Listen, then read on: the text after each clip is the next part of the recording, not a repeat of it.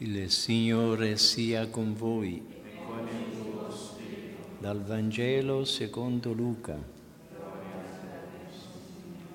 In quel tempo, mentre le folle si accalcavano, Gesù cominciò a dire, questa generazione è una generazione malvagia. Essa cerca un segno, ma non le sarà dato alcun segno se non il segno di Giona poiché come Giona fu un segno per quelli di Ninive, così anche il figlio dell'uomo lo sarà per questa generazione. Nel giorno del giudizio la regina del sud si alzerà contro gli uomini di questa generazione e li condannerà, perché ella venne dagli estremi confini della terra per ascoltare la sapienza di Salomone. Ecco, qui vi è uno più grande di Salomone. Nel giorno del giudizio gli abitanti di Ninive si alzeranno contro questa generazione e la condanneranno, perché essi alla predicazione di Giona si convertirono. Ed ecco, qui vi è uno più grande di Giona. Parola del Signore. Dite deleander nostra delita. Sia lodato Gesù Cristo. Leggiamo nel Vangelo della Messa di oggi che alcuni scribi e farisei si avvicinarono a Gesù per chiedergli un segno, un nuovo miracolo che mostrasse loro definitivamente che egli era il Messia atteso.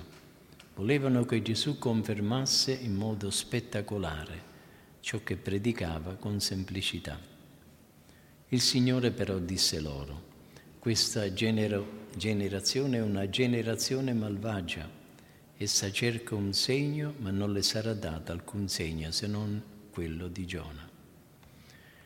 Con queste parole il Signore, servendosi della figura di Giona, che rimase tre giorni nel ventre del pesce, annuncia il mistero della sua morte e risurrezione, che avverrà al terzo giorno e sarà la prova decisiva della divinità della sua persona, della sua missione e della sua dottrina. Giona fu inviato alla città di Ninive e i suoi abitanti, avendo ascoltato la sua predicazione, fecero penitenza. Gerusalemme invece non vuole riconoscere Gesù, di cui Giona era solamente figura e immagine. Gesù ricorda agli scribi ai farisei che anche la sovrana del sud, la regina di Sabba, fece visita a Salomone e rimase meravigliata della sapienza che Dio aveva elargito al re di Israele. Il rimprovero di Gesù trae forza ancora maggiore dall'esempio di questi pagani convertiti e termina così. Ed ecco, qui vi è uno più grande di Salomone quelle più di è in realtà infinitamente di più. Ma Gesù con affettuosa ironia preferisce attenuare la differenza tra sé e quegli importanti personaggi dell'Antico Testamento che lo avevano prefigurato come pallide ombre di colui che doveva venire. Gesù in quella occasione non farà, non farà miracoli, non darà altri segni non erano disposti a credere e non avrebbero creduto per quante volte avessero udito e per quanti segni avessero visto.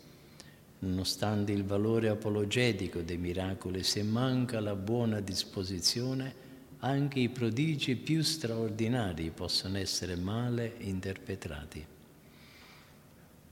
San Giovanni racconta nel suo Vangelo che alcuni, sebbene Gesù avesse compiuto tanti segni davanti a loro, non credevano in lui. Il miracolo costituisce solamente un aiuto prestato alla ragione umana affinché creda, ma se mancano le buone disposizioni, se la mente è piena di pregiudizi, essa non vedrà altro che buio, si trovasse pure davanti alla più chiara delle luci. Per intendere la verità di Cristo è necessario ascoltarlo, avvicinarsi a Lui con disposizione interiore pura, essere aperti alla parola divina con sincerità di cuore. Non erano ben disposti quei farisei che chiesero all'uomo cieco dalla nascita, appena guarito da Gesù, un'ulteriore spiegazione del miracolo. Che cosa ti ha fatto? Come ti ha aperto gli occhi? La risposta del cieco evidenzia che quegli uomini non colgono la verità perché ne sono impediti dai loro pregiudizi. Ed egli replicò, ve l'ho già detto e non mi avete ascoltato, perché volete udirlo di nuovo? La stessa cosa succede a Pilato, il quale sente da Gesù queste parole, per questo sono venuto nel mondo per rendere testimonianza alla verità. Chiunque è dalla verità ascolta la mia voce. Allora il governatore gli dice che cos'è la verità? E siccome non era intenzionato ad ascoltare la risposta, volta le spalle, senza attendere una risposta che in fondo non gli interessa. A Pilato la verità non interessa, vuole trovare il modo come cavarsela da una situazione che gli risulta fastidiosa e scomoda. Se siamo ben disposti, il Signore ci darà segni più che abbondanti affinché perseveriamo fedelmente nel cammino intrapreso.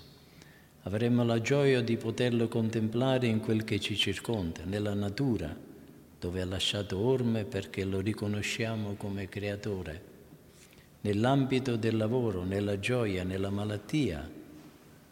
La storia di ogni uomo è piena di segni Molte volte riceveremo la luce per vederlo nella intimità della preghiera, altre volte nei consigli di una direzione spirituale.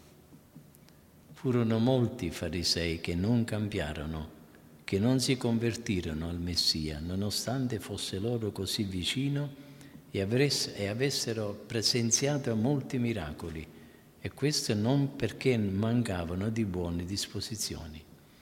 La superbia li rese ciechi di fronte a ciò che più importa. Arrivarono persino a dire egli scaccia i demoni per opera del principe dei demoni. Anche oggi sono molti gli uomini che vivono come ciechi, che non hanno occhi per il mondo soprannaturale a causa della loro superbia, dell'ostinazione a non rettificare il loro giudizio appesantito da sospetto e diffidenza dall'attaccamento alle cose della terra, dallo smodato desiderio di comodità e benessere, dall'edonismo e dalla sensualità. Qualche volta il Signore può rimanere nascosto al nostro sguardo affinché lo cerchiamo con più amore e cresciamo nell'umiltà. Ma infine si scopre sempre, senza alcuna eccezione, il volto amabile di Cristo, con maggiore chiarezza di prima con amore più grande. Il Signore passa vicino a noi dandoci segni sufficienti perché lo riconosciamo e lo seguiamo. Chiediamo questa sera alla Vergine Maria la grazia di credere più fermamente in Gesù, di sperare con più fiducia in Lui e di amarlo più ardentemente. Sia lodato Gesù Cristo.